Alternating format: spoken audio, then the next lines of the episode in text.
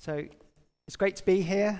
Um, I often feel like I should be bringing sort of greetings from the Fleet group because that's obviously where um, Miriam and I spend uh, most of our, our time. But it's so lovely to come and see uh, all your faces here and to catch up ag- again with people that we just see occasionally.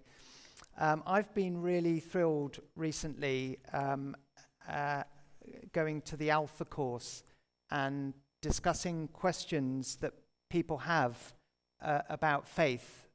Many, many questions, many, many questions that we don't have answers to.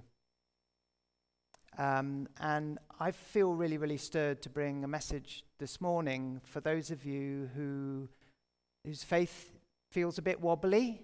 Um, maybe uh, you feel your faith is a bit small um, and delicate. Um, maybe you've had faith for a long time, but you kind of got to a point in your life where you think, I've got too many questions without answers, and I just feel like walking away. Maybe even running away. So I'm going to be reading from John's Gospel, and, and if you're a person who's just exploring faith for the first time, I would really, really encourage you to read this Gospel. John's Gospel gives the clearest account of how we can respond in faith to Jesus Christ. So I'm reading from John 6, starting at verse 63. It is the Spirit who gives life. The flesh, that's our bodies, our human effort, uh, is no help at all. The words that I have spoken to you are spirit and life. But there are some of you who do not believe. For Jesus knew from the beginning who those were who did not believe and who it was who would betray him. And he said, This is why I told you that no one can come to me unless it is granted him by the Father, God. After this, many of his disciples turned back and no longer walked with him. So Jesus said to the twelve, Do you want to go away as well? Simon Peter, who often spoke up for the, for the rest of them, I think spoke on behalf of, of the twelve, and he said, Lord, to whom shall we go? You have the words of eternal life. And we have believed and we have come to know that you are the Holy One of God. Jesus answered them, Did I not choose you, the twelve? And yet one of you is a devil. He spoke of Judas, the son of Simon Iscariot, for he, one of the twelve, was going to betray him. A few years ago, Miriam and I uh, went on an adventure holiday in Morocco uh, with a plan to climb in the Atlas Mountains. In fact, uh, one of us uh, actually got to the top of Mount Toubkal. Um, before we went on the adventure bit, we decided to spend a few days in the uh, city of Marrakesh. Now, I don't know if you've ever been to Marrakesh or Casablanca or anywhere like that. Really, really hot, really, really busy, lots of things going on. Um, we were walking through the little souks with the, you know, the snake charmers and all the, the shops trying to sell you things. And it's really, really hot, really, really crowded. And you're in these narrow little marketplaces walking along, and uh, you get people on donkeys and you get horses and carts, you get people on bicycles, you get the occasional motorbike, and there's people walking back and forth, back and forth. And we just got so flustered by all this, I just said to him, We've got to get out of here. Let's just dive into this. Uh, well, it happened to be like a coffee shop. Let's just dive into there. So we dived in and we sat at the back and we got a coffee and we just sat there. And I remember from the back of this shop just looking out through the glass on this street and it was a very, very narrow street uh, with a wall on the other side. So, you, you, you, you know, and there were people going everywhere, everywhere, horses and carts and motorbikes and bicycles and people on foot. And then it suddenly dawned on me that people were either doing one of two things. They were either walking this way or they were going that way. And I thought, wow, there's something in that. There's something deep about that. So I got my little camera at the time and I thought, I'm going to take a video of this. And as I held my camera up, a little boy walked past the window and he got to the end of the window and he looked into the shop. And whether he saw me with my camera or not, or whether he saw his reflection in the glass, I don't know. But he walked along and he stopped. And then he did a backwards cartwheel. And then he did a forwards cartwheel. And then he walked on. And I thought, yeah, we're all going somewhere. We're all busy. We're going somewhere, but we're either going this way or we're going that way. And sometimes there comes a point in life where we need to realize that perhaps we are going the wrong way, that we are turning our back on something that we shouldn't, and we need to turn around and go the other way. So I just want to look at the response that Peter makes to Jesus when he asks them if they want to walk away. And the first thing that Peter says is, To whom shall we go? I thought that was really interesting. He doesn't say, Where shall we go? He says, To whom shall we go? It's like Peter spent time with the person of Jesus, and there's something about being with Jesus that was really, really compelling and, and attractive. So his response when Jesus says, Do you want to go away? was, Well, to who else would we go? You know, you, you, you're the one. There's something about you. To whom else would we go? And Jesus' invitation is not, That's the way to go over there. Follow that direction, and you'll get to the good life. That's not what Jesus says. Christianity is not a self help guide. Jesus says, I am the way, I am the truth, I am the life. Follow me, come to me, eat with me. It's an invitation to get to know a person Jesus, the Holy One, and the one who makes us holy. The second thing that Peter says is, You have the words of eternal life. Now, Jesus has said a lot of things in uh, the time that Peter and the disciples have been uh, walking with him. But one of the conversations just prior to this is a discussion about bread. Um, and I did think that I might come today with a boule like that and hold it in my hand because I thought it'd be a good illustration. Jesus is talking about bread. And the reason he's talking about bread is that he's just fed the 5,000, and uh, not surprisingly, uh, the crowd are following him. and Jesus turns to them and says, The reason that you're following me is because you had a free meal, not because you saw something deeper in this expression of me breaking bread and giving it out and discovering that there's enough for everybody and there's even loads left over. Twelve baskets of leftovers were gathered by the disciples afterwards. The gospel is for everyone and there's lots of it and it's abundant. And so, G- so Jesus talks about bread. And in verse 51 of John 6, he says something very specific because he says, on three occasions in this chapter, I am the bread of life. And in verse 51, he says, I am the living bread that came down from heaven. If anyone eats this bread, he will live forever. And the bread that I give for the life of the world, in Greek, the cosmos, so basically everything that's ever been created, not just human beings, but the entire planet and the entire universe Jesus died for. The bread that I give for the life of the world is my flesh, my body. And so, of course, Jesus is talking about how, in the same way that we take a loaf of bread and we break it and we give bits to people, his body is going to be broken. He is going to die. Now, they didn't understand this, did they? But he is saying that my body is going to be broken.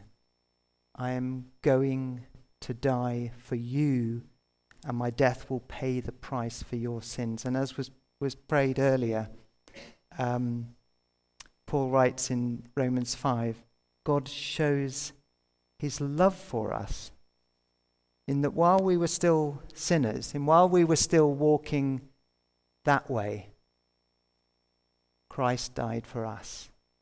The living bread was broken and offered to us so that we can turn around and walk the other way.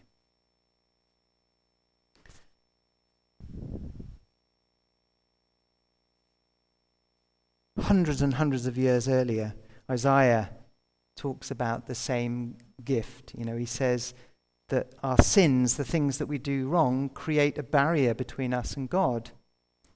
But God lays on him, on Jesus, the sins of us all. He takes our sins and puts them on Jesus as Jesus dies on the cross.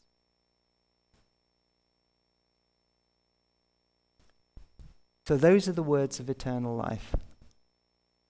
God loves you, and Jesus died for you, that you can have a relationship with Him, that you can have a relationship with God. And then Peter says, the third thing Peter says is, we have believed.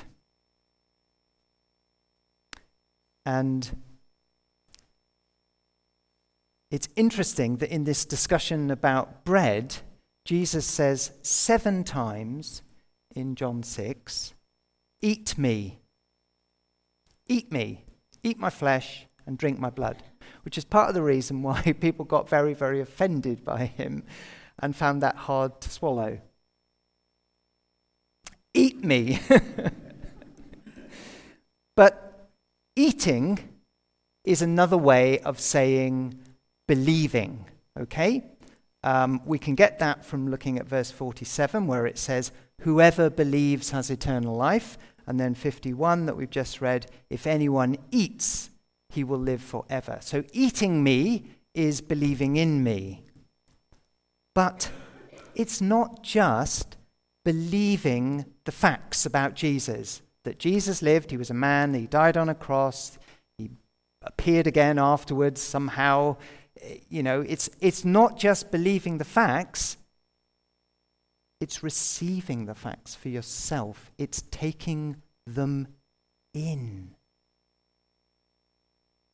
That's why the message of the bread is so powerful. We don't look at the bread and say, ah, Jesus died for me on the cross. Look, his body was broken and it was distributed so we could all have eternal life. No. We have to take it, we have to eat it, and it has to go inside us, and it has to do something in us. We can't do anything ourselves to get eternal life. That's why it says in this passage it's the Spirit who gives life. Human effort is no help at all.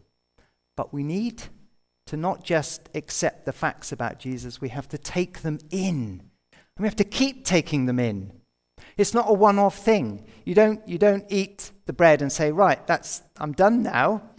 No, tomorrow you get up and you do the same thing again. Because we have to keep on eating. We have to keep on tasting. We have to keep on believing.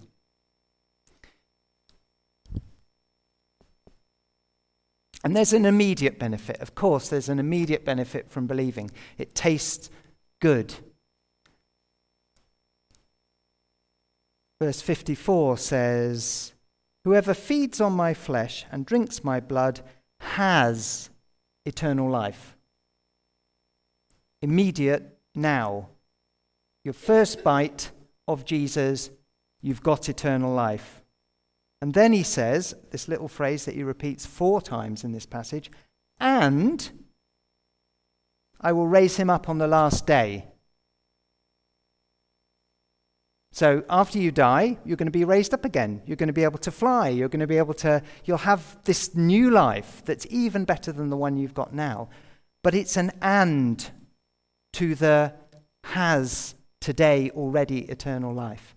So you believe, it may be a faltering belief. It may be, well, yeah, I think it's all true and I'm going to take this bread and I'm going to eat it. Yeah, you have eternal life.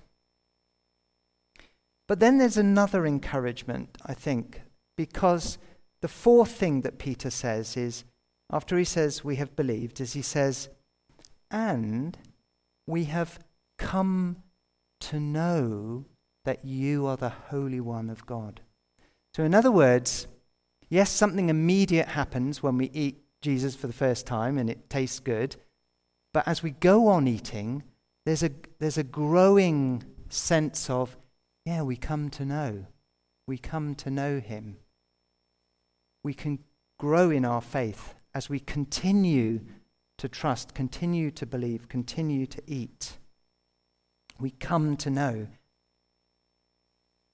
And I think that is it, that's a huge encouragement for us that there is an ongoing, over time effect of believing.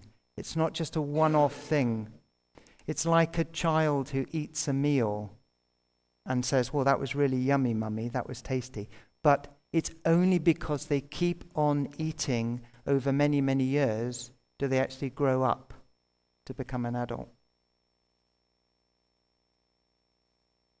And as we keep on trusting, as we keep on believing, we grow in our faith, in our experience of joy, in our peace, in our thankfulness.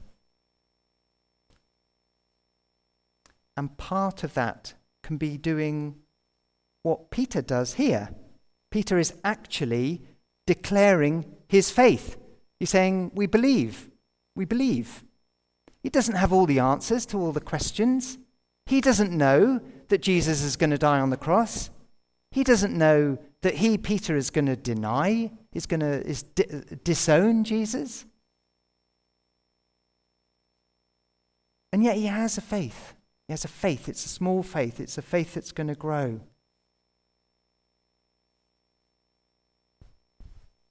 So declaring your faith to yourself, first of all, I believe. Yes, I believe declaring it to others. Yeah, I believe in Jesus. Sharing your faith with others. Yeah, yeah, yeah. It does have an effect on you. It strengthens your faith. It will increase your joy. It will increase your peace. It will increase your thankfulness for what Jesus has done for you. Let's be active in sharing that truth that's in us, even though it feels really, really small, because it'll get bigger if we do and we will love him more even though we haven't seen him. Now, you may have heard me tell this story before, but my son got married a year ago. He met his wife to be during COVID. And so, for the first few months that they were together, Miriam and I only ever got to speak to Katie on FaceTime and sort of get, get, to, get to know her on FaceTime. We never actually met her. But in one of the conversations that we had with her, we, we heard of a story where they went uh, surfing together in January. And Matthew got very, very, very, very cold. And Katie, who's a doctor, recognized signs of hypothermia when Matthew was saying rather bizarre things like, I think I'm just going to lie down on my board and go to sleep, have a little snooze. And she was like, uh oh, I need to get him out of the water. So somehow she managed to persuade him out of the water. It took about an hour in the car to warm him up and get him talking logically. His brain just wasn't working properly. So we heard this story and we thought, we love her. We love Katie. We really love her. We never met her, but we love her. And then when we did meet her and we got to know her over the next few years, do you know what? We love her even more. And that's what it's like with Jesus. We can love him at first bite.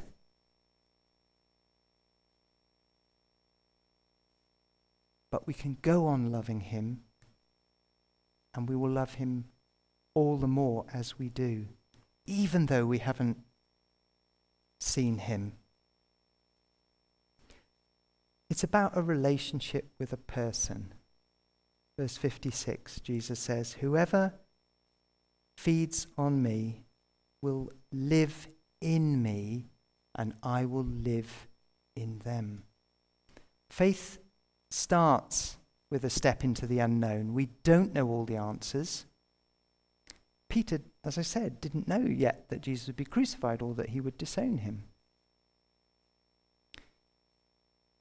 So here are four statements that Peter makes that I would really encourage you to kind of make your own. Um, the first is to whom shall we go? No one loves you like Jesus. No one loves me like Jesus. The second is we, you, have the words of eternal life. You laid down your life for me. The third is we have believed. Yeah, I believe. I believe. Even though I've still got lots of questions. And the fourth is we've come to know that you are the Holy One of God. You are the only one who can make me holy. If anybody can give me eternal life, it's you. Those are four really, really important statements. But there's one additional thing that kind of almost trumps them all.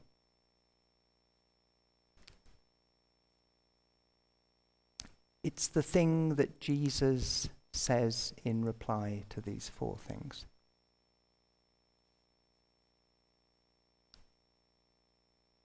Didn't I choose you?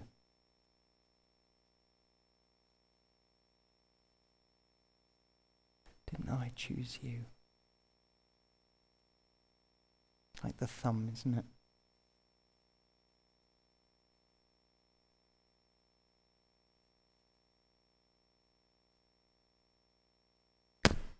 Charles Spurgeon said, I'm quite sure that if God had not chosen me, I should never have chosen him. And I am sure he chose me before I was born, or else he would never have chosen me afterwards. Jesus will never let you go, no matter how small and feeble your faith may feel. Listen to Jesus' words from John chapter 10. My sheep hear my voice, and I know them, and they follow me. I give them eternal life, and they will never perish. And no one will snatch them out of my hand. We're going to take communion now, and as most of you are aware, it's an act of uh, belief.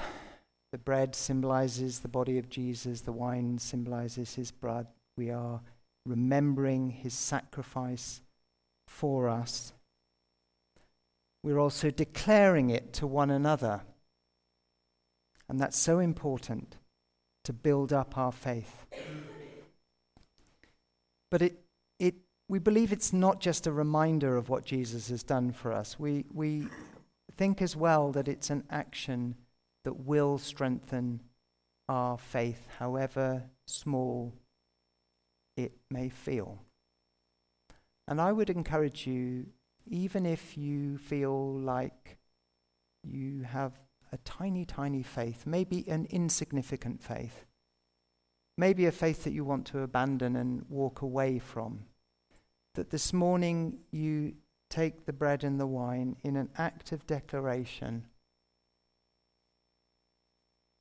I believe and I will come to know in greater depth, the love and the joy and the peace of the Holy One of God.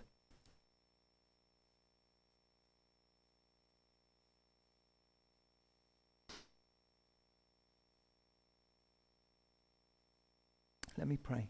Jesus, thank you so much that you chose to talk to us about bread, but then demonstrate with your own body what your love for us means. I thank you that we can respond to you by receiving that into ourselves, not just believing it with our heads but receiving it into us, and that you change us by the Holy Spirit as we do that. Lord, help us to declare our faith.